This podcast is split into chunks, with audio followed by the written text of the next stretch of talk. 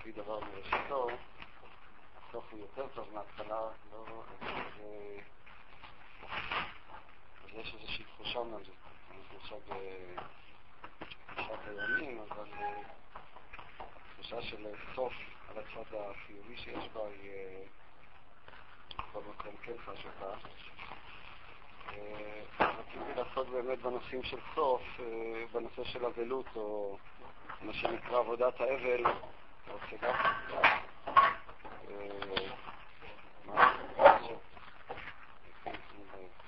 אולי באמת אחר כך מישהו יאסוף את הדברים, ועוד מישהו חסר לו? יש מישהו זה תוצאתי בלייב? אני פשוט חסר גם לאחר צהריים. חשבתי לעסוק בנושא שלצערנו עסקנו בו במשך הזמן, הנושא של...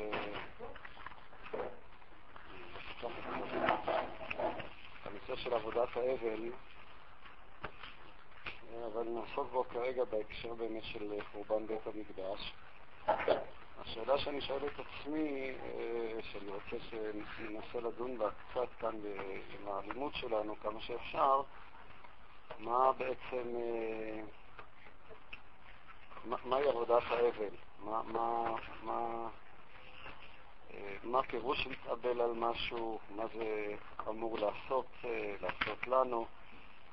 ההקשר כאן הוא האבל של החורבן, אבל למעשה כפי שנראה, האבל של החורבן הופך להיות איזשהו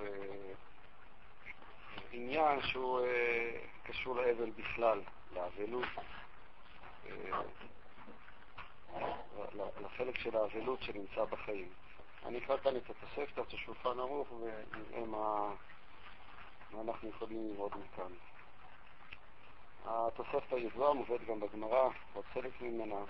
אמר רבי ישמעאל ביום שחרב בית המקדש, דינו שלא לאכול בשר ושלא לשתות יין. אלא שווה שאין בית דין גוזרים על הציבור דברים שאין יכולים לעמוד בהם. הוא היה אומר, הואיל והקרין את התורה מבינותינו, נגזר על העולם שהוא שמן, שלא לישא אישה ושלא להוליד בנים ושלא להקים שבוע הבן, עד שלא יפלה זרעו של אברהם מאליו. אמרו לו, מותר להם לציבור שיהיו שוגגים ואל יהיו מזידים. ושחרב הבית האחרון רבו נשים בישראל, כן, דברים ידועים שלא יאכלים בשר ולא שותים יין. יש דעה שבעצם תשעת הימים של אוכלים בשר זה מנהג הפרושים שצומצם לתשעת הימים.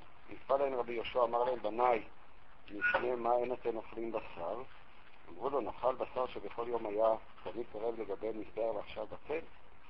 אמר להם, לא נאכל, ומפני מה... אמר להם, לא נאכל. ומפני מה אין אתם שותים יין? אמרו לו, יין נשתה שבכל יום היה מתנסח, מתנסח על גבי המזבח ועכשיו בצל? אמר להם, לא נשתה. אמר להם, אם כן, לחם לא נאכל, שממנו היו מביאים שתי הלחם ולחם הפנים. מה אם לא נשתה שממנו היו מנסים מים בחג? דיינים וענבים לא נאכל, שמהם היו מביאים וקוראים בעצרת ושתקו. אמר להם, בניי להתאבד יותר מדי אי אפשר.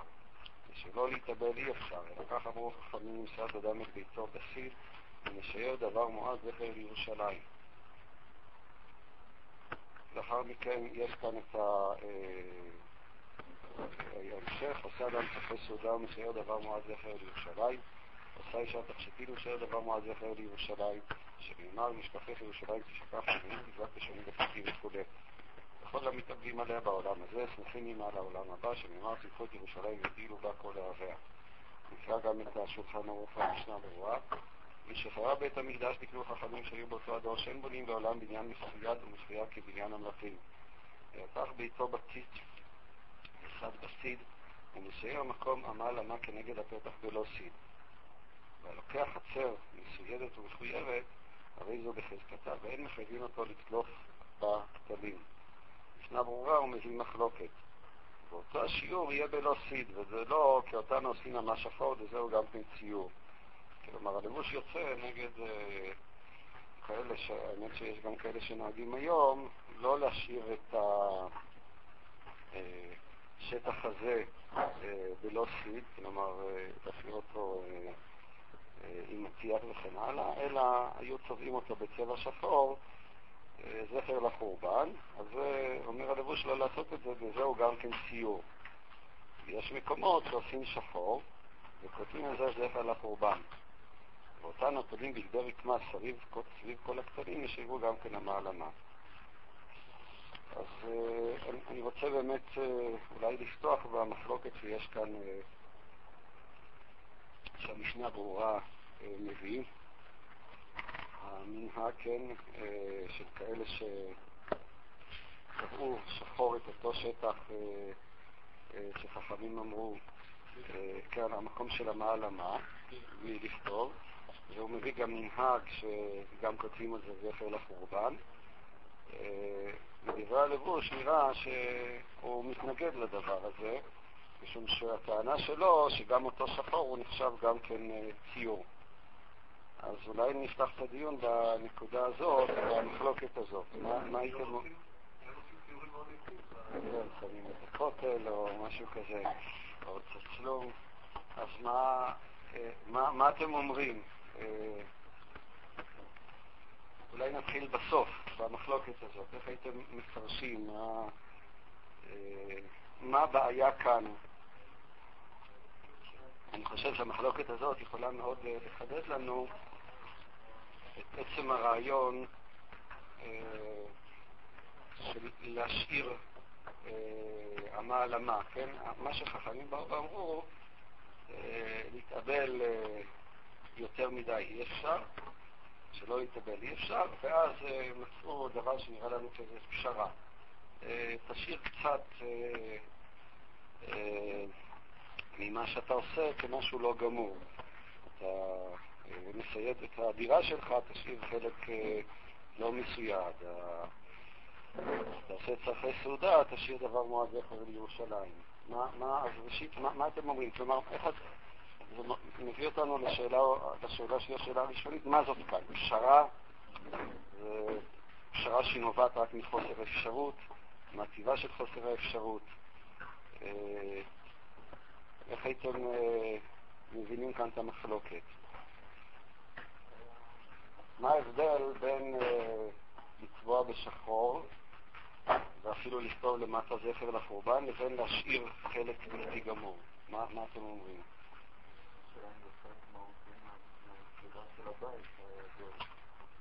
לא מגדיר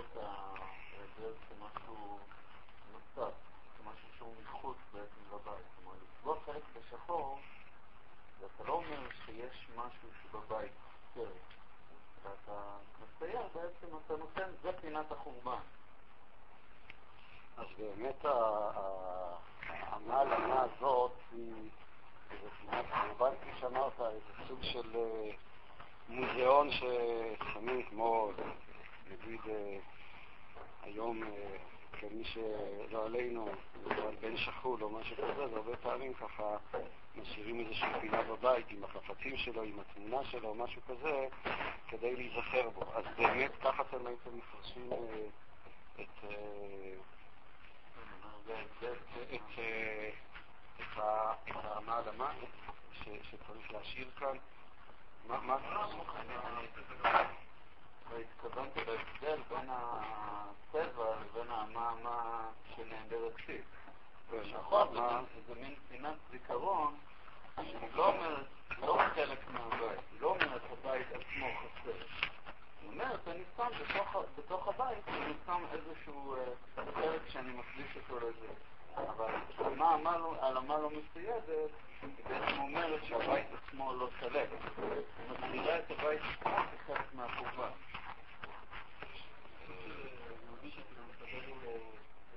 הגלות הזה, גם את הגלות אתה יכול להפוך לאיזשהו אקטר שאתה יכול לחיות בתור, והכל בסדר, ולהפוך את זה גם למצב שהוא לכתחילה. אם אתה כאילו צוחק את זה וכזה, גם עם זה כאילו כבר הבעיה שלך היא הבעיה שבעצם כתובה ב... ככה נראה פשטות לשונו של הלבוש, שזה ציור. אבל אתה מסכים, כלומר, הבעיה היא שזה הופך להיות משהו חגיגי. זאת הבעיה שלך? זה חלק מהחיים, הרבנות חלק מהחיים. יש לי את הצד הזה, לא חסר לי שום דבר, להפך, כל זה מעשיר את החיים הזה, שיש לי צד אחד של אביב. נו, יפה, יש לי נקודה על הדבר אז מה לא טוב בזה? במקום שיהיה לו, הוא לא צריך להביא ככה, האבדות צריך להגיד שמה שיש הוא חסר. לא שאני נכנס לפרוט בנו. עכשיו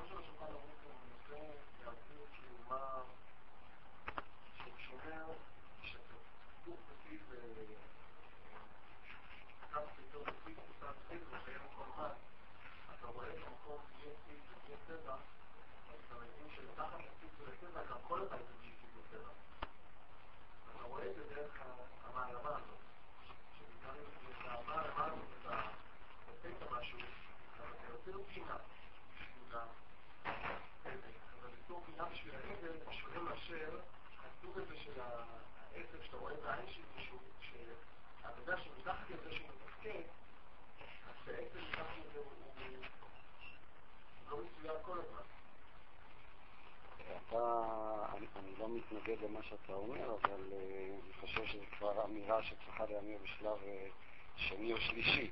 כאילו תחת החלק הלא מסויג, אה, הוא בעצם כאילו מציץ, מציצה תשתית שהיא כולה לא, לא מסוידת. זה מה שאתה רצית לומר. אני מסכים ל... כפשט לא הייתי אומר. איפה אתה רואה את זה? שהם בונים לעולם בניין מסוים מחויב כבניין מלכים, ושזה נותן איזושהי תמונה של משהו מעוגל לשלם. אז מהי הבעיה? אז מתחיל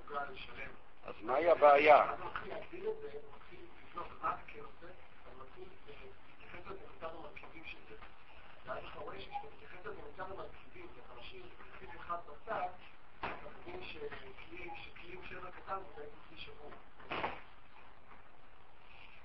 לא הייתי כל כך... להסתמך כאן על הדברים של ה... אה, לא, לא יודע אם הדברים שלך אפשר אה, לעגן אותם כפשט של הדברים של השולחן ערוך. אמרתי, אני מקבל את זה, אבל אולי כשלב ב' או ג'. הנקודה, כפי שאתם אמרתם, אה, אפשר להציג אותה גם כן בכמה רמות. הרמה הראשונה היא באמת, האם באמת התפקיד של אותה אמה על אמה היא סימן כדי להזכיר לנו את בית המקדש? מה, מה הייתם אומרים? במונחים של היום זה סימן או, או כזה מסמן או מסומן במונחים של היום? איך הייתם אומרים? זה רק בא כאילו אה, להזכיר לנו שהיה בית המקדש ועכשיו הוא אה, לא קיים, בדומה נאמר לתמונה אה, שבתור נער בפינת הזיכרון, שהיא באה להזכיר לנו אותו. האם זה התפקיד? ואז לכאורה, אם שמים שם צובעים בשחור, או שמים איזה כתובית אה, של זכר לחורבן, אז אה, ודאי מזכיר לנו יותר מאשר אה, זה שנשאר כאן חלק לא מסוים. האם נכון להציג את זה, זה רק סימן? מה בעצם, מה?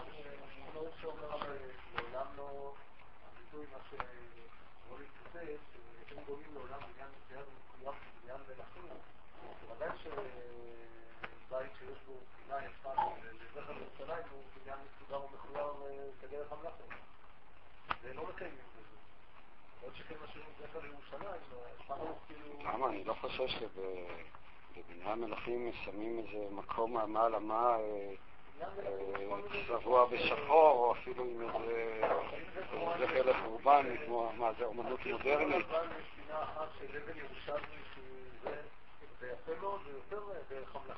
כן, אבל לא, לא נראה לי שהבעיה כאן היא הבעיה האסתטית, אה, אפילו לא בשולחן ערוך. מה בעצם נעשה כאן? מה בעצם כתוב שלא עושים דברים שלמים? אז מה זה אומר? כלומר, כלומר, מה שבעצם נאמר כאן, אני מניח שזה מה שרצית לומר.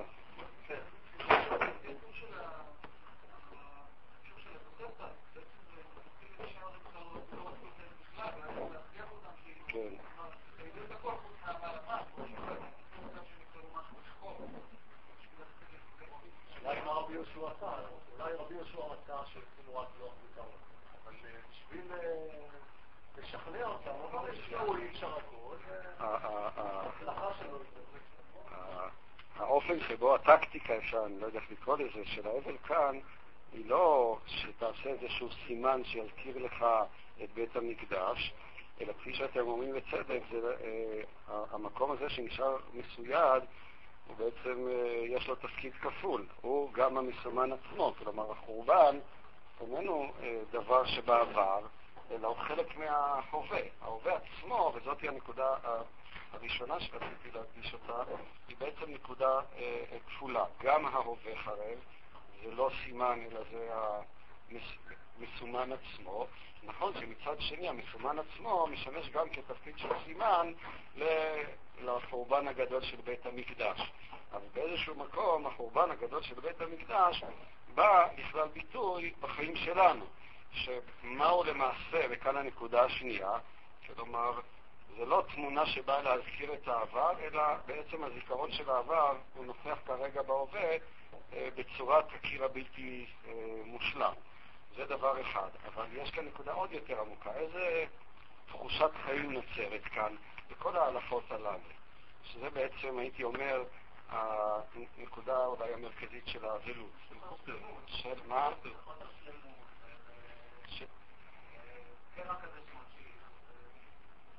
כלומר, האבלות היא בעצם איזו תחושה, כמו שהיום נהוג לומר, החיים כבר לא חוזרים למסלולם. באמת נכון שההורים, אחרי שקרה מה שקרה, הם התגברו על עצמם והמשיכו הלאה לעבודה ולא השביתו את החיים שלהם, כמו שרצו לעשות הפרושים, אבל יחד עם זה הדברים כבר לא חזרו אה, להיות כפי שהיו, כן? כלומר, התחושה שהיא באה כאן בכלל ביטוי בחורבן, וכפי שנראה לקמן, יש כאן כמה מדרשים אה, שקושרים את זה לאו דווקא בחורבן, אלא בעצם הסיטואציה אה, האנושית. העולם שלנו הוא לא עולם של אה, שלמות, הוא עולם פגום. יש, כפי שכן, בגמרא בברכות, אסור לאדם שימלא שחוק פיו בעולם הזה. זה לא שאסור לצחוק, אין בעיה לצחוק.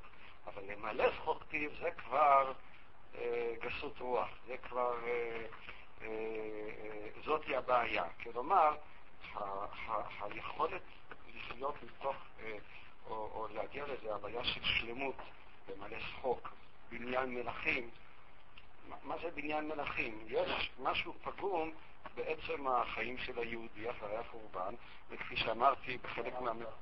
מה?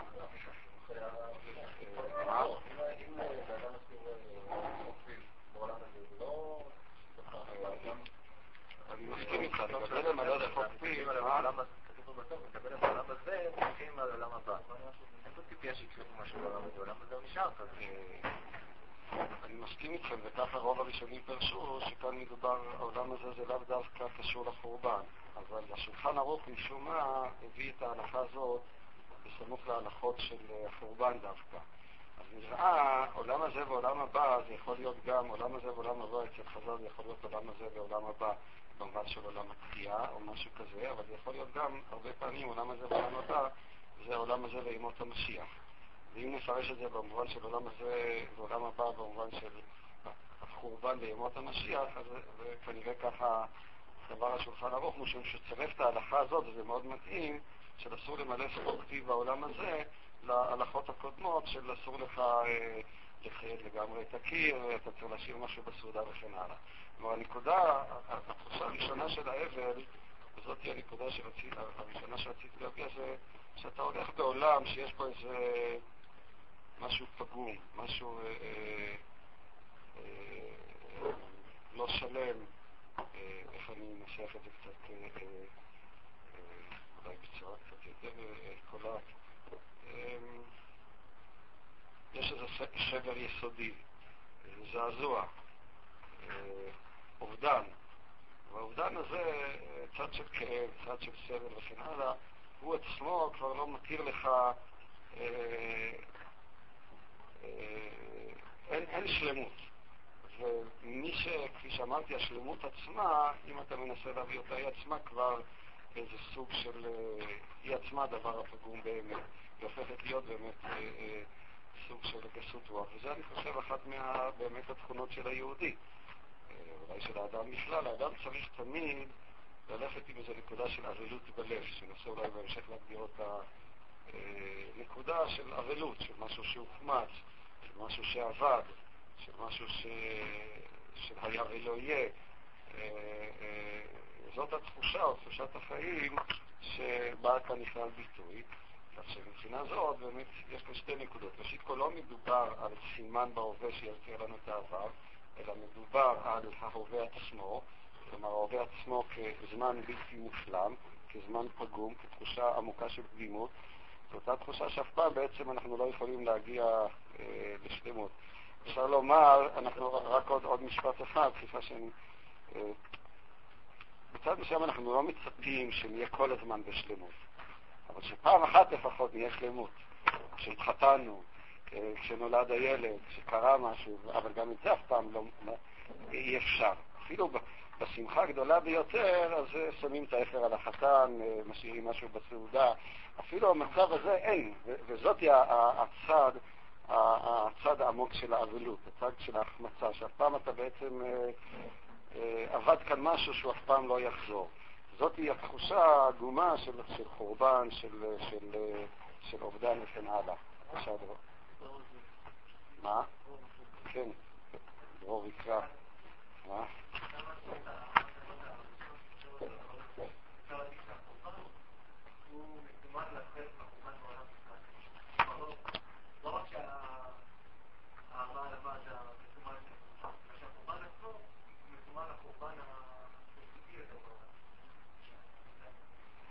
אתה רוצה לבוא ולומר עוד שלב. אני אמרתי שהמסומן, שזה הפגימות של העולם, היא הופכת להיות סימן לחורבן. אני רוצה לומר שגם החורבן עצמו, שהוא המסומן, הוא סימן לחורבן הקוסמי, וזה נראה באמת המדרש בהמשך, במדרשים כאן בהמשך.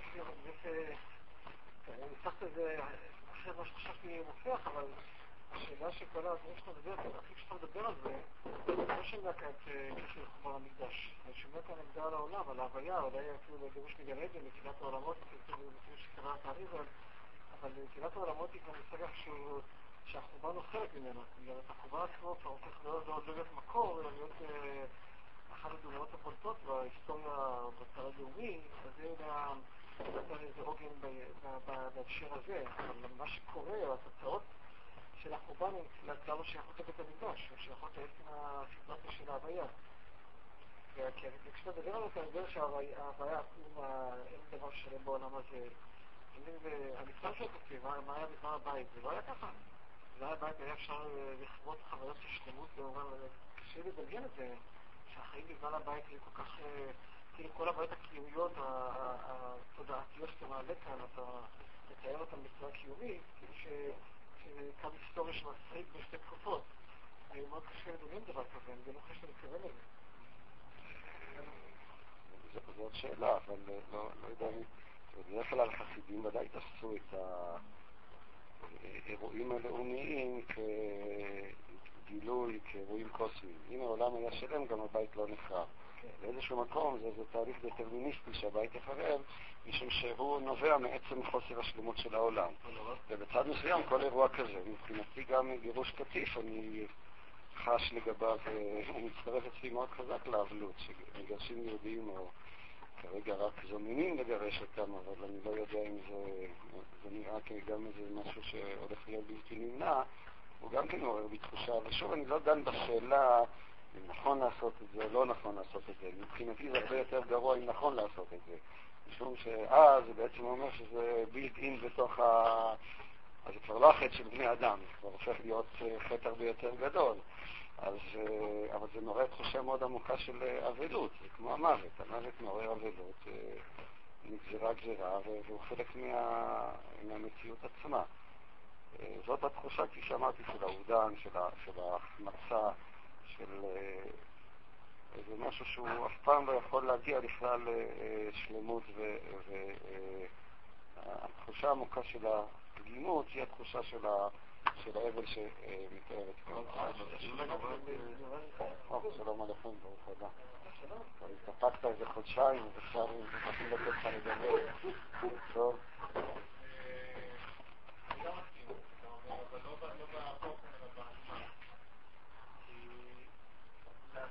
ההערכות האלה של החורבן אפשר להבין אותם כשתי דברים. אפשר להבין אותם כ... אל תחשוב אף פעם שיש משהו שלם, מה אתה חושב של מה, אתה בונה בית, תמיד תזכור שיש חורבן. מה נראה לך, כמו שאמרת, זה משחצנות, מדקות לב כזאת, למלא תוך פיך, ואפשר להבין את זה בצורה אחרת בחליפים. חכמים בראייה מאוד מאוד עמוקה של המציאות, רואים שהעולם הוא שבור. ובאים לומר לך שהמציאות היא שהעולם הוא שבור, ולכן אף פעם אל תתיימר ואף פעם אל תשאף לכך שאף פעם לא יהיו הבעיות. התחתנת, אל תחשוב שבזה זה נגמר. תהיה לך את המציאות שלך, ודווקא הקבלה של העולם השבור היא הדבר השלם. כלומר, אדם שמקבל את החורבן, הוא יכול לברך הטוב והנתיב על הכל. ולכן גם הגמרא בברכות אומרת שלעתיד לבוא מברך על הטוב ועל הרע טוב והנתיב, אבל הרע עדיין רע. כלומר, זה לא שיש איזושהי מציאות אוטופית שבה רק הסיכויים מתקדמות והשם מבורך. אין כזאת מציאות בחיים של אדם, גם אם יש מקדש, אין מקדש.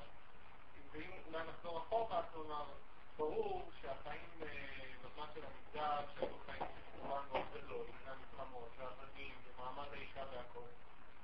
אבל יכול להיות אנשים שהיה להם את היכולת להתחבר לשכינה ולגילוי השם, הם הצליחו הקשר, את הקו השוטר של אלוקים בתוך זה, אבל החורבן תמיד יהיה, והחזרה של זה, זה הדבר שהוא מאוד משחרר. אני חושב שבן אדם שמשאיר טפח על טפח, הוא בן אדם הרבה יותר משוחרר מאשר שבן אדם לא משאיר טפח על טפח. בן אדם שלא משאיר טפח על טפח, הוא תמיד מפחד מזה שהטפח על טפח יקרה, והוא יקרה.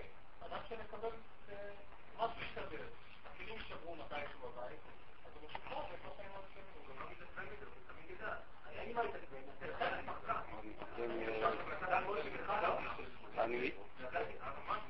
אני מתנגד, חולק על שני הניסוחים שלך, גם מה שייחסת לי, נדמה לי שלא בדיוק שמעת את הניגון שאני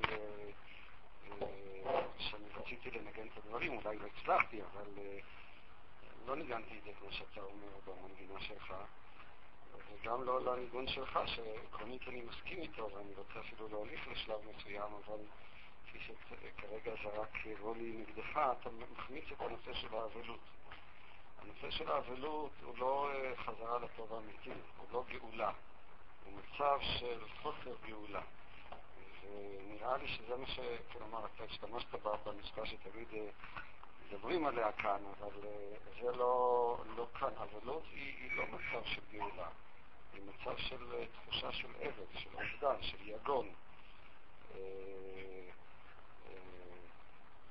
לא במנגינה שניגנת קודם, וכרגע קשה לי לשחרר את הניואנסים השונים. זו תחושה של...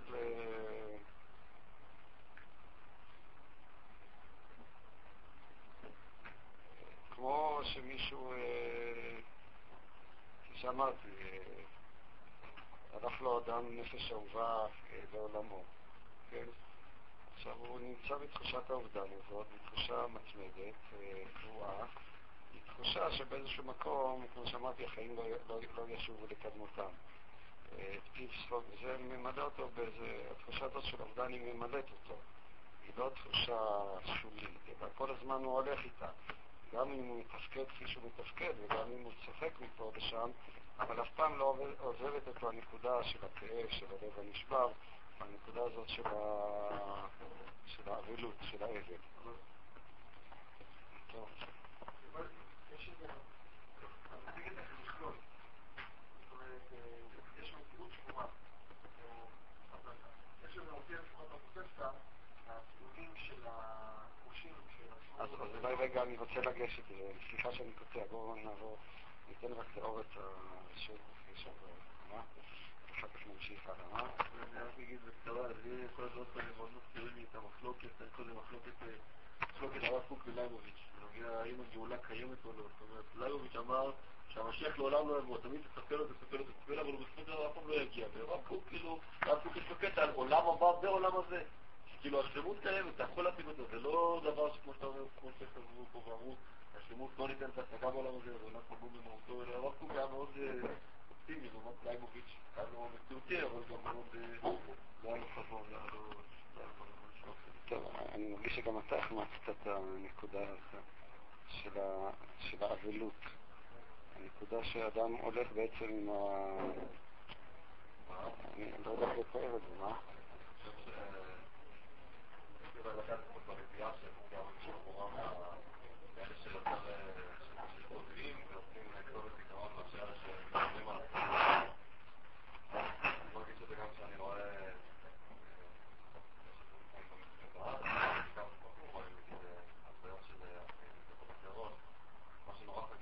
חיות אמריקאיות, כמו שאומרים. אני חושב הכי גדול. בגלל המשפט בדרך כלל שאומרים במוות, איך יכול להיות שהוא נהרג והמכוניות ממשיכות לנסוע בבוקר ואנשים הולכים לעבודה? רואים את זה מאוד בלוויות, כאילו הבן אדם בא עם הבגדים שהוא בא איתה, לא לובש שחור, לא לובש ככה, זה פשוט נצרך. אבל זה נותן את הצד השני, זה את האופציה להשלמה. אם אתה עושה מזה שלך, אז אתה מקבל את המוות כמו שהוא, יכול להיות שזה חלק בחיים שלך, אבל אתה הופך את זה לדבר שאתה רוצה אולי. גם כאן אני לא מסכים איתך.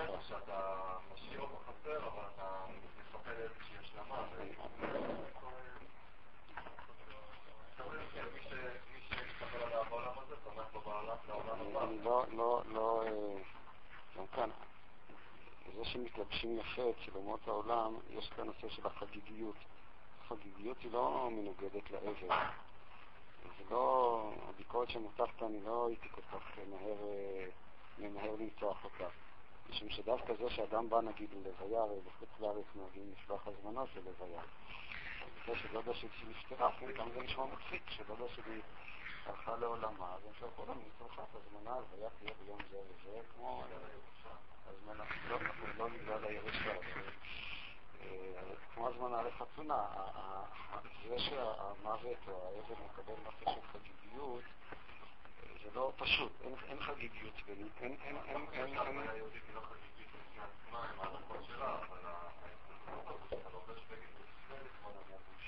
אז אני לא, כפי שאמרתי, אני לא...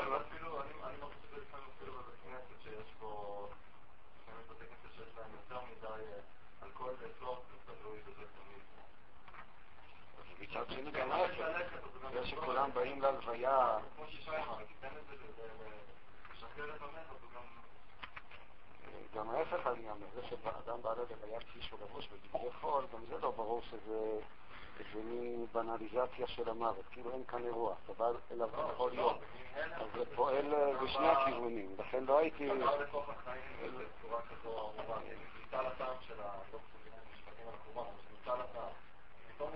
אז עכשיו באמת על זה אני רוצה לדבר. אתה מצד אחד לא מוכן להמשיך את החיים כפי שהם, מצד שני, החיים הם כבר לא כפי שהם, ניסה לטעם, ואתה מצפה שהוא יחזור. הוא יחזור כבר בטעם אחר, כי אתה אולי תעודת דעת שתשלים עם המוות, והוא ימשיך להיות, האבלות תמשיך להיות לך, אז יהיה, אני מדבר על עוד הצעות כלים בתיקון. זה לא ילך לאיבוד התוהו הזה, אבל יהיה כאן טעם אחר, אבל הטעם אצלו כרגע אין טעם. והטעם הזה הוא תוהו מאוד גדול. על זה אני רוצה עכשיו באמת לדבר. מה אתם אומרים על הפרושים? סליחה שאני קוטע, אני גם הייתי רוצה ככה להשאיר לנו קצת זמן לדיבורים על סוף הזמן, נכונה, וקצת... מה אתם אומרים על הטענה של רבי ישמעאל והטענה של הפרושים, ובעצם למה הטענה הזאת לא מתקבלת? גם לגבי רבי ישמעאל וגם לגבי... למה רבי ישמעאל היה, מה הטענה של רבי ישמעאל? איך הייתם מתארים את זה? יש לנו את רבי ישמעאל בהתחלה, ולאחר מכן יש לנו את הפרושים שאיתם מתווכח רבי יהושע. מה אתם אומרים? מה, מה היא מבטאת, הטענה הזאת?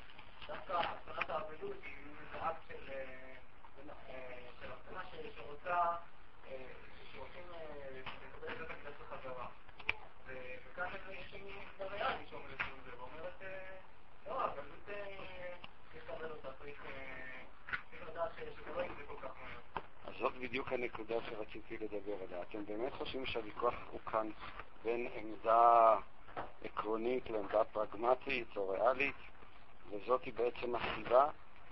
כלומר, גם, הרי אנחנו רואים שגם רבי ישמעאל וגם רבי יהושע למעשה מבחינה עקרונית כן מוכנים לקבל את הטענה, כמו שאומר רבי ישמעאל.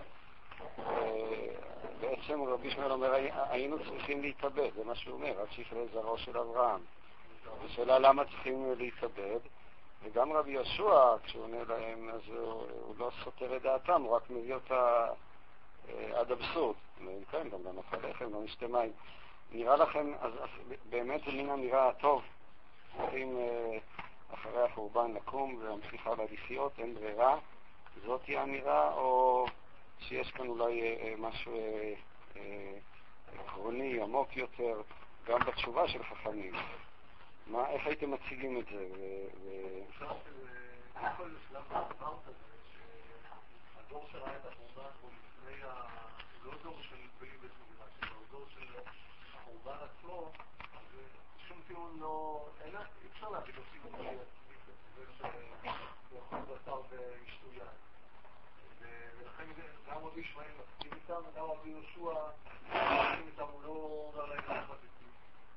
בעיקרון בשלב הזה הם צודקים, יש עולם בלי עם, יש עולם עם, אבל עולם שיש לו חורבן, זאת אומרת שיש בו בית מקדש של... אז למה חורבן צריך לגרום לכך שעם ישראל יתאבד? עם כל המשמעות וכן הלאה, אבל למה יש כאן... בזמן בית המקדש, הם שבית המקדש תופס מקום כזה מרכזי, שאם תופסים אותו הם חיים. מה התחושה שיש כאן? אבל החיים עם בית המקדש הם כאלה שמרוצצים עליו. ואם תופסו ולכן נופל את כל החיים.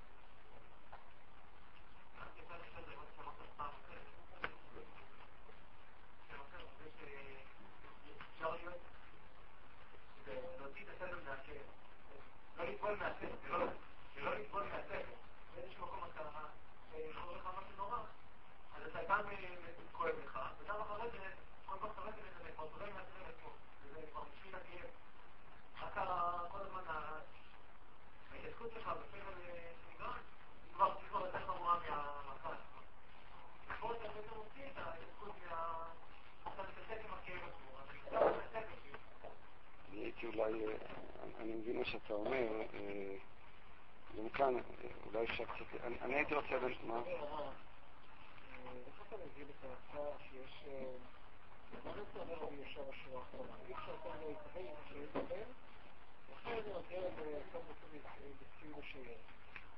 יש כאן איזה פער שאני לא ממש יכול, לא להגדיר אותו, חיים חיים גופניים שזהו שולל, חיים גופניים חייבים פה אה, חיי שוק, ואכילה חיה וכו'. לעומת הבית שהוא נשאר נשאר אחר. החלטת די ברורה, ירושלים בשר ויין, למרות שבעצם למה לא, אפשר לשבת ויין, מה הבעיה? הוא הביא את הקצור, אמר איתו, אז המים לא יכול לשתות. אבל זה היה חפור, כי בסך הכל בשר ויין בכל מאכלים, לא- לא אה.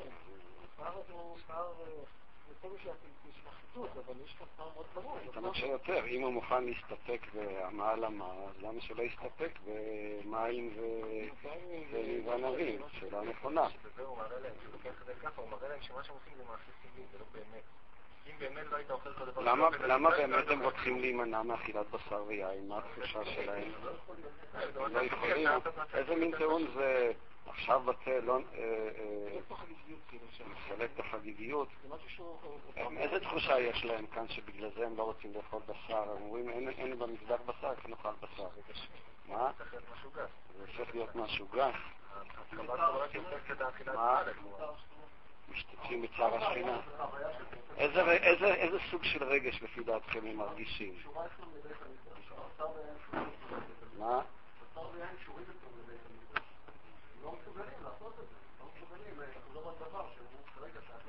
איזה מין תחושה יש, אני אוכל בשר אה, ה- רגשי אשמה. זאת אומרת, מה שיש כאן לפי דעתי, וזה תיאור- מאוד, אה, ידוע, מה? האדם הרבה פעמים כשנפטר מישהו, אז הוא חש רגשי אשמה מאוד עמוקים.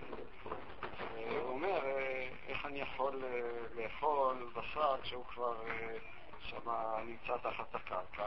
אחרי השעה זה גם כן דבר שמאוד בלט.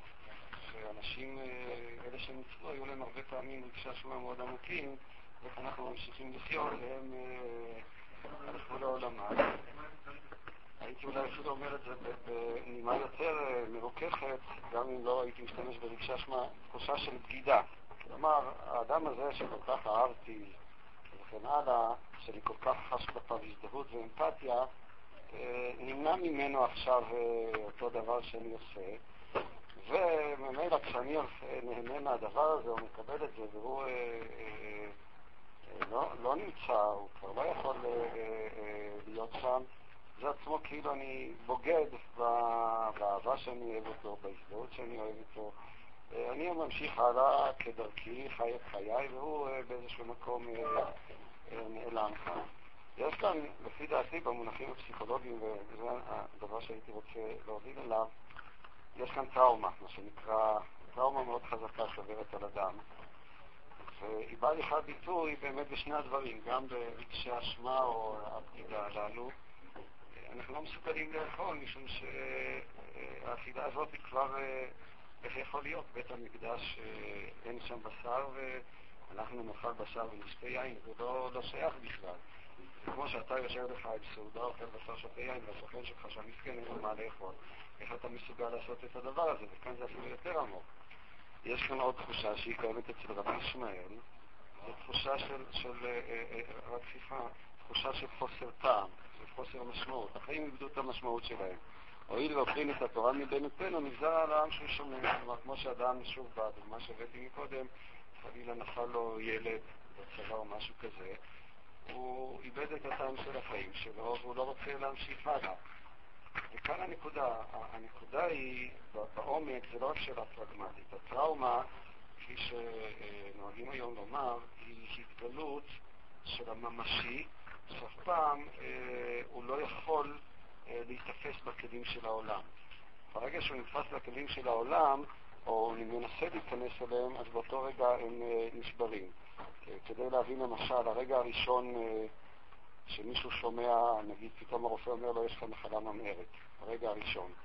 או חלילה, נכנסת עם המכונית, הייתה תאונה.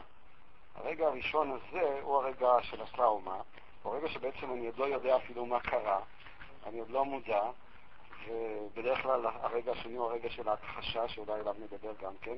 הרגע הראשון זה מצב שהוא, הייתי אומר, מעל התודעה או מעבר לתודעה, או איזה מין תדהמה, או זה הצד זה, ובנקודות הללו מבחינה אחת, הן הנקודות שבהן הממשי אה, מופיע, בצור... הממשי מופיע. מה אני מתכוון ממשי? בדרך כלל החוויות שלנו הן לא החוויות של המפגש הן לא חוויות של הממשי. בדרך כלל נמצאות כבר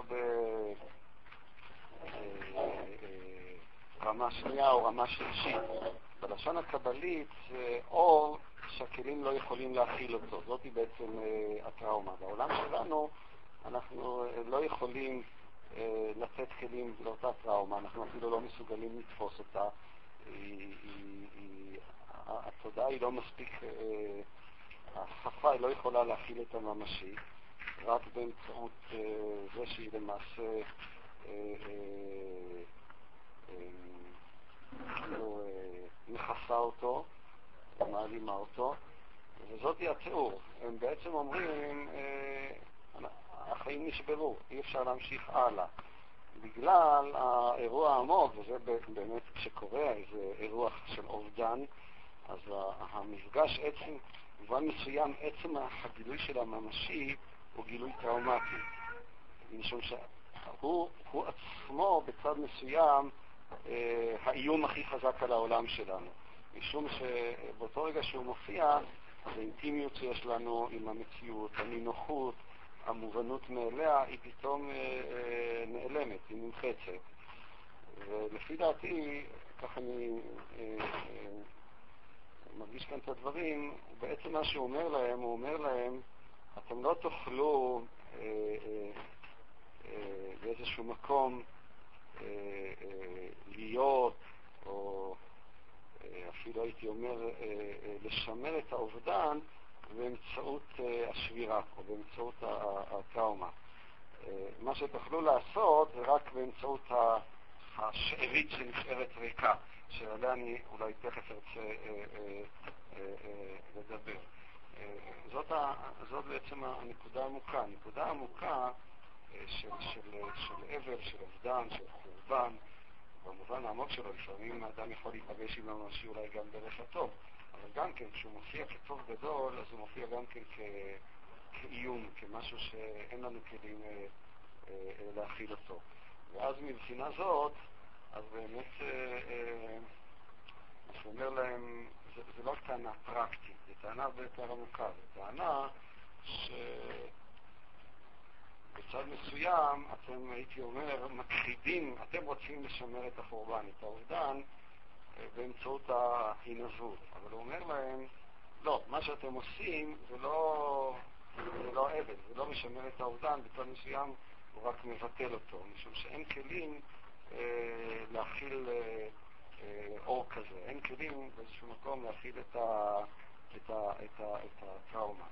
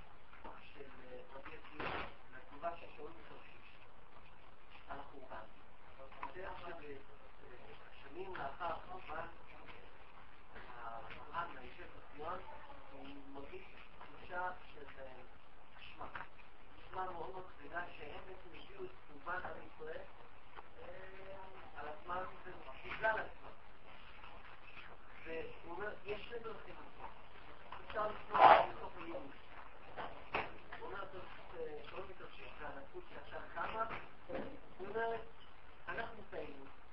למה טעינו? כי יש אפשרות להגיע לשלמות. יש אפשרות לתקן. זה נקרא מצוות.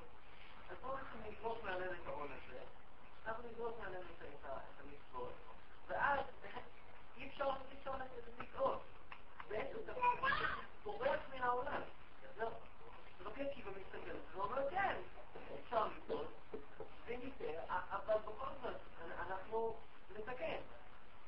הוא אוחז בחיים על ידי זה שהוא מקבל את המוות.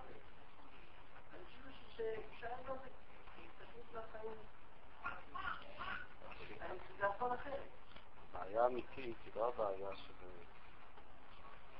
בן אדם שסובל ואתה צריך אה, לנסות אה, אה, ללמד אותו איך לא לסבול. הבעיה האמיתית, יש באחת מהתורות של הנוסנו אומר שמדבר אצלו כל הנושא של החורבן אה, עובר סביב הנושא של הסתלקות הצדיק.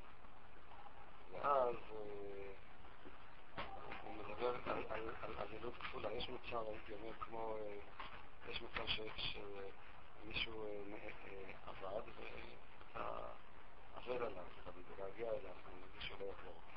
יש לפעמים פתאום אתה מסתכל באלבום של התמונות, ואתה רואה את התמונה ופתאום אתה כבר לא נזכר בו. אתה רואה כמובן את התמונה של הספר, אבל את אותו חוויה, את אותו הערה שיש לך, פתאום היא נעלמה. מבחינה זאת, כך אומר על הסתכלות הצדיק. כלומר, האבלות הכפולה זה לא האבלות שרק כשהוא הלך לעולמו, אלא בשלב מסוים שאתה כבר גם שכחת אותו, שכחת אותו במובן הפנימי. ואז זאתי האבלות העמוקה, זאתי הטראומה העוד יותר גדולה.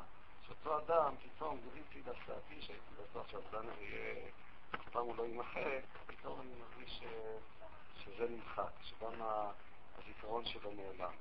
ולכן אני חוזר על מה שאמרתי, הסיטואציה הפוכה, הבעיה היא לא שבני אדם סובלים ובאים לנחם אותם, היא בהפוכה, שבני אדם לא סובלים, שהם כל כך נמצאים בעולם שהם שוכחים את הכאב שיש בו. שהם שוכחים זה שבעצם העולם הזה הוא עולם פגום. הם שוכחים את המימד של האבלות שיש במציאות. הם אה, חיים בהם באיזשהו אה, עולם בטוח בעצמו, עולם שם. הם ממלאים שחוק פיהם בעולם הזה. ולכן, אה, עם כל האמירות ההירואיות שלך, שאני מוכן להסכים איתן, אבל הנושא של האבל הוא במפורש כן הרצון להנציח את הזיכרון, כן הרצון אה, באיזשהו מקום, אה, ורצון שבאמת עבד בעם ישראל. אה, עם ישראל מעולם לא שכח את האבל שלו, וזה גם הסוד של הנצח שלו. אם הוא שוכח את האבל, אז הוא היה באיזשהו מקום נאחז באיזשהו הווה והיה מוצא שם את מקומו. העובדה שתמיד מרגיש את הטראומה באיזשהו מקום תמיד קיימת, היא למעשה גורמת או מביאה לכך שהוא ממשיך להתקבל ואז יש לו גם סיכוי לאיזשהו עתיד. כך שגם בלי להכחיש את מה שאתה אומר, אבל כאן הסיטואציה היא שונה לחלוטין. הסיטואציה היא דווקא להנציח את האובדן. כמובן, לא להפוך אותו למשהו שהורס את החיים, אבל מצד שני, הוא נותן, אני לא חושב שנספיק להגיע לזה, הוא נותן לחיים איזה ממד עמוק אה, אה, אה, שלהם. הוא נותן להם באיזשהו מקום את, איזה סוג של משמעות מאוד עמוקה. אה, לכן אני לא, לא, לא הייתי, אה, אה, אני לא חושב, כמו שאמרת, שחכמים, בהקשר הזה במפורש המצב של האובדן, ואני אקרא כמה משפטים, היא לא, העבודה של האבל היא לא רצון לשכוח או להשכיח, אלא להפך. העבודה היא דווקא לזכור, או להנציח את הזיכרון. אולי כבר כמה משפטים שמישהו כתב בהקשר הזה, ואני מאוד uh, מזדהה איתם. לאבד פירושו לזכור. נוכחותו הנמשכת של האובדן, של החורבן בהקשר שלנו, תלויה במאמץ קבוע של היזכרות. לאבד פירושו לשמר במקום אחר. להעתיק דבר מה ממישור אחד של קיום למישור אחר של קיום. מדובר בהעתקה ממישור, ממישור הדברים שנוכחים ישירות למבט ולמגע, למישור הדברים שאי אפשר לגעת בהם עוד ואפשר רק לייצג אותם. אובדן, כך הוא ממשיך ואומר, הוא אירוע שאפשר להיזכר בו או לתאר אותו כמו כל אירוע אחר. מה שחל על הזיכרון הראשון, של כל אירוע חל גם על אובדן. כמו כן גם על הדבר האבוד. אבל האובדן, וכאן המשפטים, אני חושב משפטי המפתח, ישנה גם נוכחות שאינה תלויה בזיכרון האירוע שבו התרחשה ההיעלמות, והיא חורגת מנוכחות הדבר שעבד כהיעדר. בנוכחות, בנוכחות של אובדן, נוכחות ההיעדר מלווה בזיכרון, בזיכרון הנעדר כנוכח ומוצבת מולה. אני, אני אחר כך אסביר את, המשפ, את המשפטים האלה. חריפותה של נוכחות זו נובעת מן המתח שבין זיכרון הנעדר כנוכח ונוכחות הנעדר בזיכרון. המתח שבין היה לאיננו עוד, והיא מהווה אירוע בפני עצמו. מה שבעצם רוצה לומר, רוצה לומר שיש כאן איזו קטגוריה של אירוע שהיא שונה מאירועים אחרים, והיא הקטגוריה שמגדיר אותה כאן כאלה. מה הכוונה? אני נזכר באדם, אדם שהלך, או בהקשר של החורבן, שכפי שאמרתי הופך להיות משהו הרבה יותר אה, מרכזי. אז הזיכרון הראשון זה מה שהוא כינה כאן אה, זיכרון הנעדר כנוכח. כלומר, אני נזכר באדם הזה, אבל לא נזכר בו כהפשטה. אני נזכר בו כמישהו אה, שהיה, כמישהו שהיה קיים, שהוא קיים, שהייתה לו נוכחות, כמו הנוכחות שלנו אה, אה, אה, אה, כאן. הוא היה פעם. האבא היה פעם, האימא הייתה פעם. אה, היא הייתה באופן הממשי. זה להיזכר בו כנוכח. אבל מה שקורה, זה היה. אבל מה שקורה בלא יהיה עוד, זה עצמו מטיל, כן, איזושהי, אה, אה, אה, איך, אני אגדיר את זה?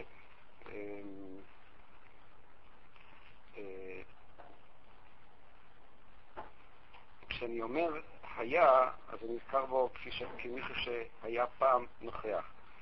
הלא יהיה, הוא נותן לו uh, קיום אחר. למעשה, כאילו היה הופך להיות נצח באמירה של הלא יהיה. הוא, הוא, הוא כרגע אה, אה, אה, אה, עלה, נקבע כ, כ, אה, אה, אה, כנצח. וזה המשפט השני של אה, הזיכרון, זיכרון העבר כנוכחות. כלומר, בזה, האבן בעצם הוא רוצה להנציח את הנוכחות של אותו אדם, אבל להנציח את הנוכחות של אדם לא כעבר, אלא כנוכחות בהווה. זה כמו שאתה הרבה פעמים יכול לפגוש, כן, הבגדים תלויים באותו מקום. ברגע שהבגדים תלויים הוא, הוא, הוא, הוא, הוא נמצא. הוא עובר לפאזה אחרת, אפשר לומר, של קיום. ו- וזה אה, בעצם אותם משפטים של אה, זיכרון הנעדר כנוכח, אני צריך אה, זוכר את הנוכחות שלו בעבר, אבל הנוכחות של הנעדר בזיכרון. כרגע הזיכרון, הזיכרון לא צריך לתפוס אותו כמחשבה על מה שהיה, אתה צריך לתפוס את הזיכרון כאיזה עולם, הייתי אומר, מיכל, מקום, כמו שרבי נחמן אומר ספר, ככה אומר ספר הזיכרון, שהלב של העולם זה ספר הזיכרון, שלמעשה גורם לכך שגם העבר הוא נוכח כרגע אה, בהווה. האדם הזה הוא קיים, אבל הוא קיים בקיום, אה, כפי שנאמר מקודם, בקיום מסוג אחר. קיום, שזאת בעצם הציפייה שלנו, שהוא יישאר לנצח, אבל הוא נשאר כקיים לא קיים, כלומר כקיים שנעדר. מה שמאפשר להשאיר אותו ברובד הזה של הקיום, זו דווקא העובדה שבצד אחד אני אומר, היה ו, אה, אה, אה, ולא יהיה. וכאן נכנסת הנקודה העמוקה של היגון או של האבל. כן? באמירה הזאת היה ולא יהיה, שיש כאן איזה מין מצב כפול כזה. היגון העמוק, מה שתיארתי מקודם, ובכך אולי אני אסגור קצת את המעגל, המקום הריק, אין, בעולם שלנו אין, אין, אה, אין כלים לטראומה, כפי שאמרתי. מה בכל זאת, איך אפשר לבנות כלים? הכלי היחידי שנשאר זה המקום הריק. המקום הריק זה מצד אחד, הוא לא נמצא בתוך המציאות, הוא נמצא אה, בצד שלה. יש לה, הקיר כולו בנוי. אבל מהמקום הריק אה, משתקף כאן הדבר שכבר לא נמצא, האובדן שלו, העין שלו.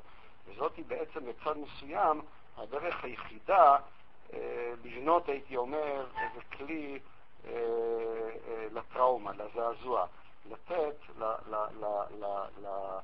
למפגש הזה עם החורבן, לתת לו מקום אה, אה, אה, במציאות. מבחינה רגשית או מבחינה פנימית, זה באמת בא לך ביטוי באיזה סוג של אבלות. אנחנו, באמת, העולם שלנו, יש בו איזה מין אבלות, אבלות שהיא לא רק אבלות אישית, היא אבלות, אה, אה, אה, אבלות שהיא נמצאת בעצם העולם. גם אלוקים, כפי שאנחנו רואים בכמה מדרשים שנמצאים כאן, גם אלוקים הוא, הוא למעשה מתאבל. משום שיש כאן איזו נקודה עמוקה של החמצה, של קדימות, של חוסר שלמות, של חוסר יכולת, שהיא נמצאת אה, בעצם אה, הלב של העולם. כפי שאמרתי, היא לא באה ליצור, היא, היא, בצד מסוים היא לא, היא לא, היא לא באה, אה, אה, אה, היא לא צריכה להביא אותנו לדיכאון, בדיוק ההפך, הדיכאון הוא באמת הטראומה שהיא לא מוצאת לה את האפיקים לצאת החוצה. זה המצב שבו העולם נשבר. אה, במובן הזה, היא הופכת באמת להיות משהו חיובי, אבל המשהו החיובי הזה, אני רוצה שנבין, זה לא להפוך את זה למשהו אסתטי או משהו כזה, אלא המשהו החיובי הזה הוא, הוא למעשה אה, אה, אה, נותן איזשהו עומק לחיים עצמם. הוא, הוא מבליט מצד אחד גם את, ה, את הזמניות של החיים עצמם, את זה שכל דבר הוא אובדן, את חוסר השלמות. אבל חוסר השלמות הזה הוא בצד מסוים, הייתי אומר, אם יש לי את השלב הראשון של הטראומה, חכמים אמרו שלושה ימים יוצחי, אני רוצה לפרש את זה כשלושה ימים שכאילו של הטראומה, אתה לא יודע איפה אתה נמצא. אחר כך אמרו שבעה להספד. שבעה להספד זה כבר הרצון לחבר סיפור. זאת היא הסיבה שנגיד בשבעה לא עלינו, אנשים אוהבים כל הזמן לשאול איך זה קרה, מה קרה, מה היה, וכן הלאה. מה, מה בעצם הם רוצים? הם רוצים איזשהו מקום לבנות כלים לאירוע, לתאר אותו. כשאתה מתאר אותו, אתה באיזשהו מקום מכניס אותו למציאות. בדרך כלל זה מאוד לא מוצלח, זה לא מצליח. זה לא מצליח משום שהאירוע הוא אה, מעבר ליכולת להכניס אותו למילים. זה מין בנליזציה אה, סביב העניין, זה הופך להיות הרבה פעמים אה, פטפטת. ההספד האמיתי, התפקיד שלו הוא באמת להכיל את. אותו דבר שמבחינה זאת הוא לא, הוא לא, הוא לא, הוא לא ניתן להכלה, דרך המושג הזה של, אה, של האבלות. יש באמת את השלב הבא, שגם אותו מתארים שהוא השלב של ההשלמה. השלב של ההשלמה, וכאן אני כן מתחבר למה שנאמר קודם, הוא השלב שאדם מקבל את המציאות כפגומה. אבל כשהוא מקבל את המציאות כפגומה, תמיד נשאר כאן הממד, כפי שאמרתי, הממד של היגון, הממד של הלב השבור, שהוא חלק מההוויה של היהודי. היהודי הוא אף פעם לא, לא יכול למלא שחוק פיו בעולם הזה. כשהוא מלא שחוק פיו בעולם הזה, אז הוא חש אה, רגשי אשמה מיד. אני בכוונה השתמשתי במילה רגשי אשמה כדי שכולכם תתחילו לקפוץ. מה? רגשי אשמה, כן, רגשי אשמה. מה? אין לי יודעים רגשי אשמה? אה, אני חשבתי שרצית רק לשאול את זה, כן, יודעים רגשי אשמה. ברגע שהם נהנים מהעולם הזה שותים קפה, מיד יש להם רגשי אשמה. הם צריכים לברך אחר כך פעמיים בשביל...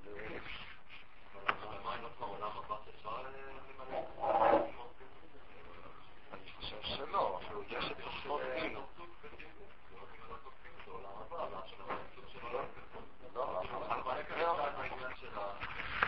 התיאור לא מתמלא בזכות. אין דבר כזה בעולם הזה שאתה שופט מלא בזכות. אני מדבר על שההשלמה בעולם הבא, ובעולם הבא אפשר למלא ההשלמה היא עולם הבא, אבל היא לא עולם הבא, ההשלמה היא בעולם הזה. אני מסכים איתך שברגע שאדם משלים... קלקלת בזה שאתה אמרת, אני מבין שהכל לטובה, לא לטובה. ההשלמה היא לא שאני מבין שהכל לטובה, אני רוצה שהבן אדם, אני רוצה את הבן אדם הזה. לא.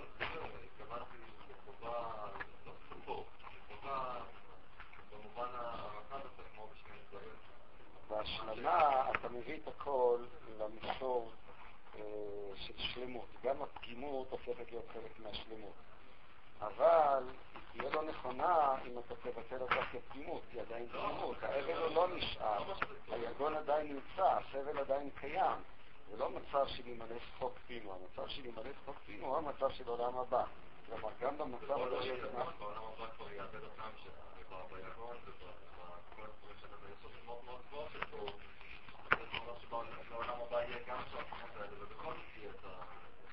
עכשיו לא, אתה עד כדי כך לא מוכן לקרוא גם בעולם הבא נמשיך לסבול. מה... לא לסבול, אבל זה את החשמות של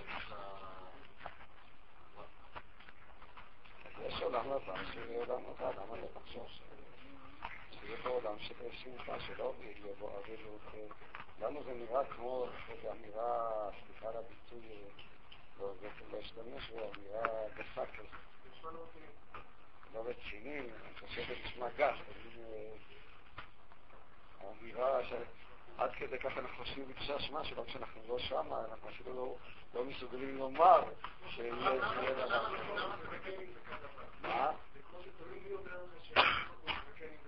שמי אומר מה?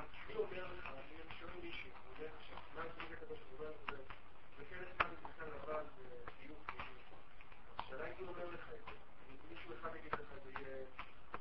יהיה... סתם, זה ראש תקינה, ומישהו אחר יגיד לך זה יהיה נחמד. אבל השאלה אם אתה יכול להגיד משהו אובייקטיבי. ברגע שאתה רוצה להגיד משהו אובייקטיבי, משהו אובייקטיבי, להגיד שהעולם הבא יהיה סבבה, העיקר חסר מלצאת. עד כדי כך זה לא נכנס באופן שלך שאתה לא מוכן להגיד, זה משהו סובייקטיבי. מה? הרב, אני לא, אני חושב שזה פה ויכוחים. אני לא מבין למה אתה אומר שאשמה.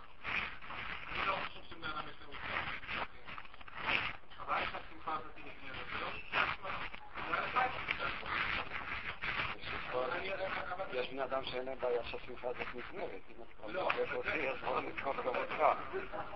אתה שמח ומיד אומר, אבל עוד חמש דקות, אה, תכף אה, צריך לחזור חזרה להיות לכלוכית. לא, אני, מקבל את זה, אני מקבל רגשי אשמה, אה, ש- שיש איזושהי מציאות שבורה, ולכן יש לי את הרגעים הקטנים שלי.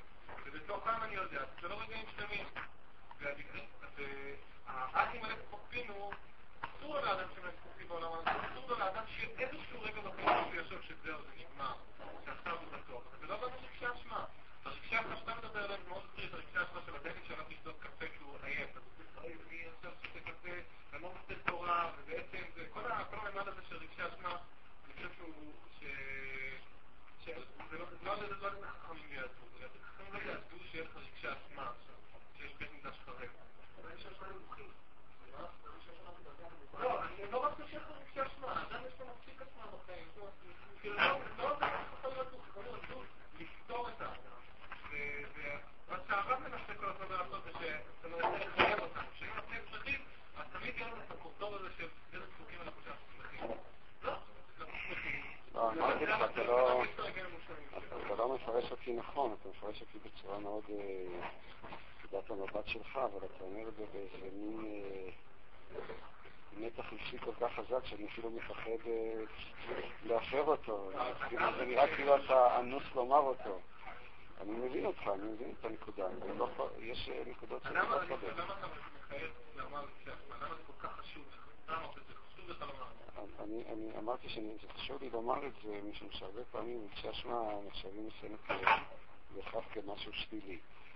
ואמרתי את זה יותר כתגובה, ויש רגשי אשמה שהם משהו חיובי. לפעמים אדם נאלץ לקחת על עצמו את ה... רגשי אשמה וללכת איתה, מה אפשר לעשות? אם אתה לכלכת, לכלכת. מה... אנחנו לא נוצרים כפי שהוזכר שם, שבאיזה צ'יק קטן אתה כבר פותר לך את הבעיות או משהו כזה. יש דברים שאתה לוקח אותם על הגב, וכל החיים שלך תצא לקחת אותם על הגב. לכן אה, האמירה הזאת של רגשי אשמה זה משהו שמראש אני שולל אותו, משהו מראש, משהו פתולוגי, היא אמירה לא נכונה. אפילו אם זה היה משהו פתולוגי, לפעמים הפתולוגיה היא הבריאות. אה, אה, זה, זה מה שאני מתכוון לומר. הצדדים הללו, אני לא בא לומר שאדם צריך לחיות כל הזמן, אה, אני רוצה במפ- במפורש להבחין בין סוג של עצבות, אה, ייאוש, אפילו מלנכוליה בצורה השלילית שלה, לבין המושג של האבל. המושג של האבל בסופו של חשבון, כפי שאמרתי קודם, התפקיד שלו הוא לזכור, אה, לתת כלים לטראומה. הטראומה מבחינה זאת, כמה שזה נשמע, היא הלם עצום מצד אחד, אבל מצד שני זה כמו, אביא את זה מדוגמה שוב, לא שייך כל כך לדברים שלנו, אנשים אוהבים לראות סרטים מפחידים, ללכת לראות את אישקו. אם אתה רוצה שיפחיד אותך, התשובה היא, בפחד הרבה פעמים יש איזה מגע עם הממשי הרבה יותר מאשר כל דבר אחר. לכן הם את ה... דווקא את הפחד. עכשיו, אני לא אומר שאנחנו צריכים אה, אה, אה, לחפש לנו את הפחד או משהו כזה, אבל מה נעשה? העולם שלנו הוא עולם ש... כמו שאמרתי, אם נסתכל מבט מפוקח על המציאות, יש בו את הצד האנשים הטובים ביותר, שאתה אוהב אותם הכי הרבה, ועוד אחד אתה תתפרד מהם, אין כאן משהו שקורה אתה עצמך, קורה כל אחד מאיתנו. ויש כאן איזו נקודה מאוד עמוקה, שהיא, כפי שניסיתי, אני לא בטוח שהצלחתי להביא אתכם לתחושה, התחושה של מציאות לא שלמה, של משהו שמוחמץ, של משהו שיש בו יגון, של חוסר אונים, היא למעשה התחושה של, ה, של האבל. והיא באה ומתנקזת באמת, אפילו הייתי אומר, התחושה של השיממון. אה, אבל השיממון הזה עצמו יכול להיות שיממון מהסוג שכאן החושים דיברו עליו. אין לנו, איבדנו את טעם החיים. יכולה להיות איזה שיממון שדווקא באמצעותו אה, נכנסים איזה סוג של אה, חיים, אבל אסור אף פעם לרופף את המתח בצורה כזאת שאתה אומר, אוקיי, ברגע שהשלמתי עם הדבר הגעתי לגאולה. זה גאולה, ומצד שני גם חוסר, היא גם חוסר גאולה. לגאולה לא מתאים, זה בדיוק העניין, שאני מקבל את זה שאתה לא מגיע לגאולה, אבל אני לא חושב, אני חושב ש... לך יש איזשהו צורך כאילו להדגיש את הממד שנישאר בשחור, ואני חושב שאני רוצה להדגיש שאפשר להיות בלבן ולהסתכל על השחור. אם השחור כואב ולא להתעלם ממנו, אני לא חושב שמה שאני אומר זה התעלמות. אני חושב אבל שקצת מה שאתה אומר זה התעלמות. זה התעלמות מזה שיש אפשרות להיות שלם ולהיות שבור בעצם. לא שם, פה.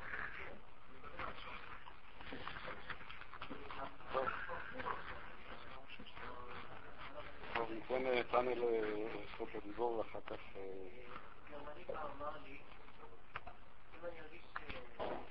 לא יכול להמשיך, גרמני, בקצרה.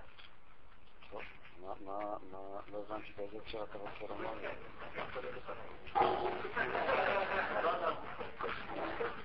אנחנו, אנחנו כיהודים לא רוצים, לא, לא, זה שתרגיש שיש להצליח פעולה על כל החיים.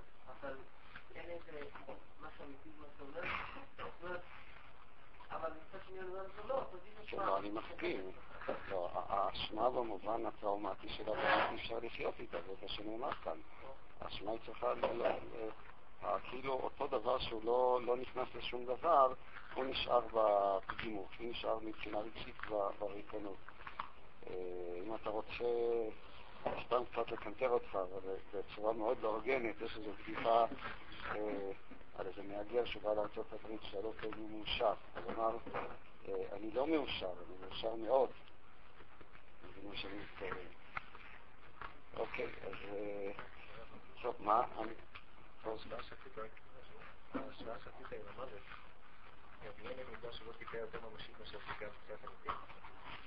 חלק מהאבלות, זה לא שאני אומר הוא לא יהיה. כן יכול שיהיה, זה אני אפילו אמור לראות משהו שהוא יהיה. אמרתי, בניין בית המקדש, לפחות במובן העמוק שלו, אה, בקבלה זה ודאי ככה, הוא נתפס כחורבן, אה, בעצם כחורבן הביתיות, כחורבן הבית בכלל. חוסר היכולת של היהודי ואולי של האדם להימצא בבית. אתה אף פעם בסופו של חשבון לא לגמרי בבית. יש דרשות, דרשות מאוד חזקות בתיקוני זוהר של בגישכם שולחה עמכם, שזה הגירוש של האימא.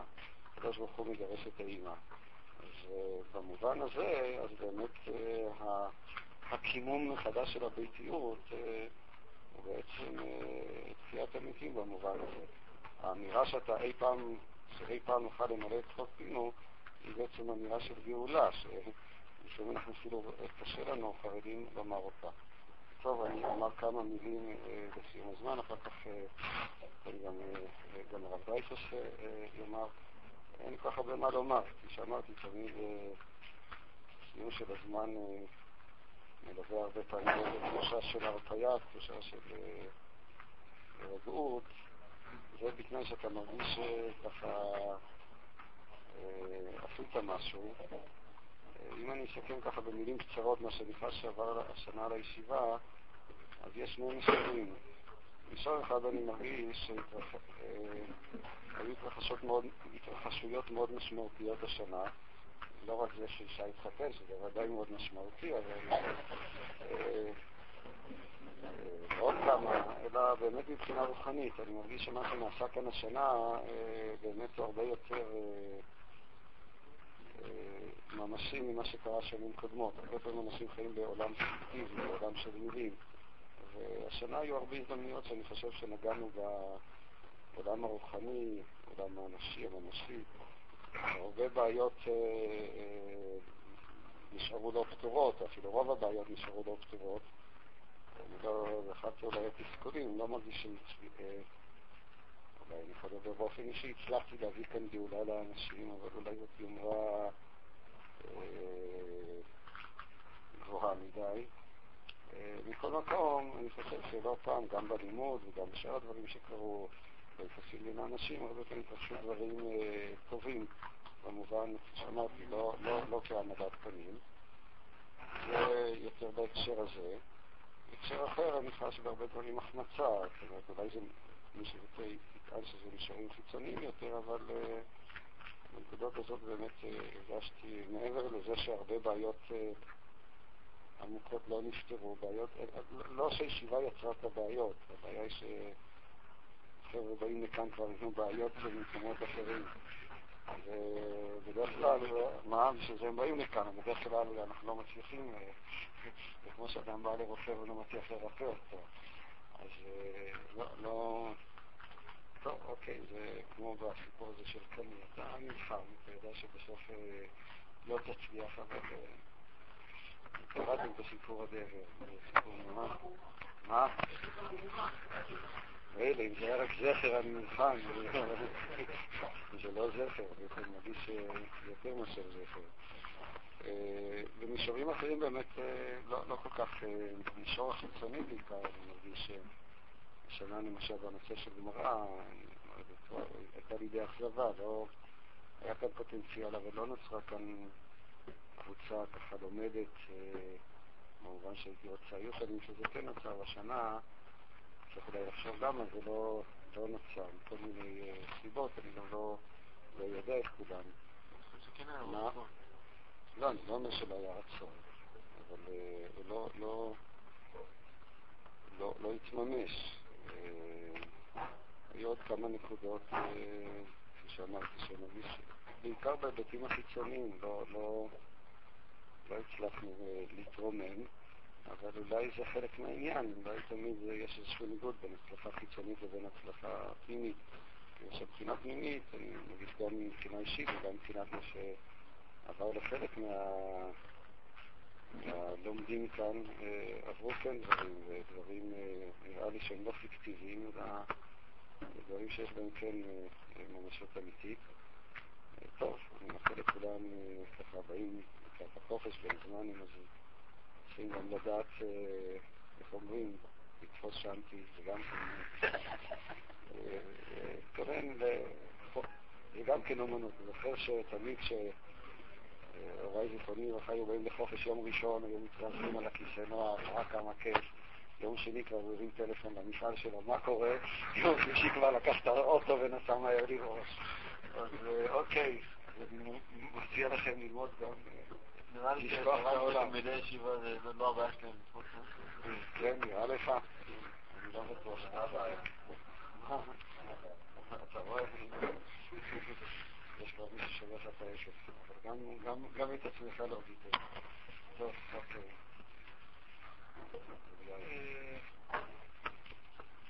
טוב, האמת היא שאני לא יודע מה זה לסכם, אני חושב שאחד החודשים לפחות מבחינתי, שאני לא כל כך מרגיש רוצה לסיים ולסיים, או מרגיש צורך לסיים כי מה לחשוב בחוץ, אולי בגלל שלא עשיתי שום דבר השנה, אז אולי בגלל זה אני מרגיש ככה, אולי בגלל סיבה אחרת, תכניתית, מבחינתי התקרבות אישית, אני מגיע לסוף השנה עם תחושה שאני,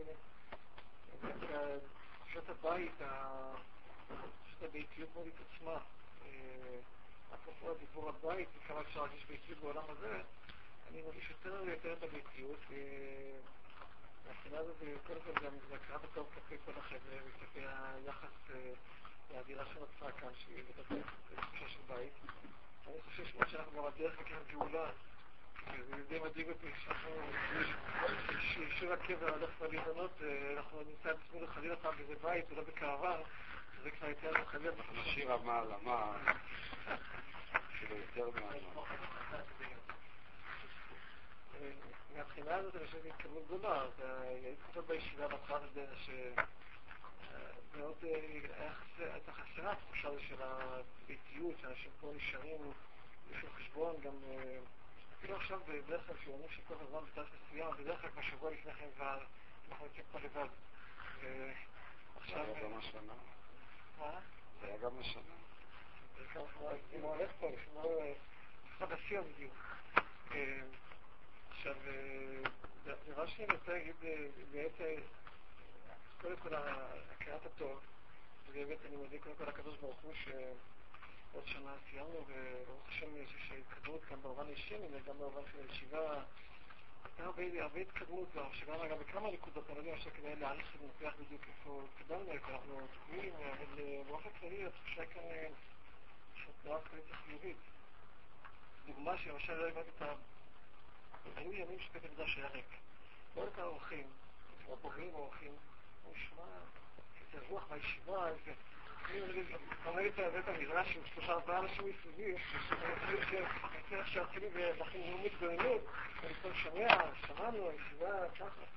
יש כנראה פער בין הרוח והכלים, והאור והכלים, כנראה שחצו את האור, כנראה שהאור היה כל כך גדול שהכלים כולם נשברו וברחו מכאן, ולכן אבל לא, זה רציני השגן, אני לא מתרוצץ, יש כאן משהו ש...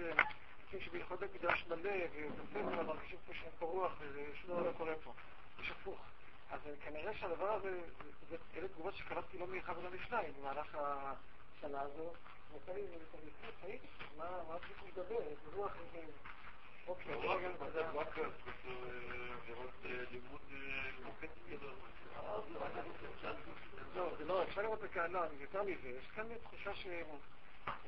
הייתה לי כן תחושה, האנשים שידרו תחושה משהו במקום הנכון, במקום של האור של בית המדרש, והגעתי למסקנה שאי אפשר לבדוק את זה ובאמת כאן לא מלמדים את זה באמצעות הכלים או באמצעות משהו מנהל העין, אלא יש כאן תחושות זרימות פנימיות שמתרחשות למי שנמצא בעניינים, והוא לוקח את זה איתו, גם אם נמצא עולה קצת פיזית או זה נראה, למראית עין זה ככה או אחרת, זה לא מה שבעצם אומר. וזה אני רוצה לומר גם איזה הכרה בתור אישית לרב שגר, שבאמת את נוכחותו ודיבוריו במובן האישי, אבל לא רק האישי, כמובן אנחנו כאן נוצר פה איזו חברת שמחה, ואני חושב שזה בהחלט ברכה גדולה. שעוד ברחת לנו, וגם אני רואה את זה כיפה אישי, ויש לנו כאן באמת זה משהו באמת מאוד חזק שנוצר כאן, ואני באמת מקווה ש... יש נקודות שבאמת אני חש כבר היום שבכלל להתקדם בהן, ככל שה... רק הביתיות שככה דיברת על שבעולם הזה אי אפשר להרגיש ביתיות, וזה נכון, זה פשוט נכון, אי אפשר להרגיש ביתיות במובן המלא, במובן ה... אני אפילו לא יודע מה זה במובן המלא, כי אני יכול להכיר מה שיש לנו בעולם שלנו, אבל אני יכול לשער שיש באמת בדמיון איזשהו משהו למעלה מהדמיון, משהו עולם שהוא באמת אה, של גאולה, והוא אולי בסופו של דבר שנותן לנו את הדלק של האמונה. אה, בסופו של חשבון אני חושב שאני כבר רואה בעיני רוחי שהשנה הבאה, בעזרת השם, בעצם איזשהו התקדמות, אני לא יודע מה תהיה התקדמות כמובן, אני ככה שתחושה אמורה שהיא למעלה מן המילים בשלב זה, אבל זה לא סתם לצאת מן המבחן דמיון יקר. אולי שאני באמת מקווה שבעזרת השם נוכל לבדוק, לפחות ללמוד גאולה, לפחות איזה התחלת בגאולה. תחנה אחרי ההתחלת. זהו, ואחרי לכולנו שבאמת... מה?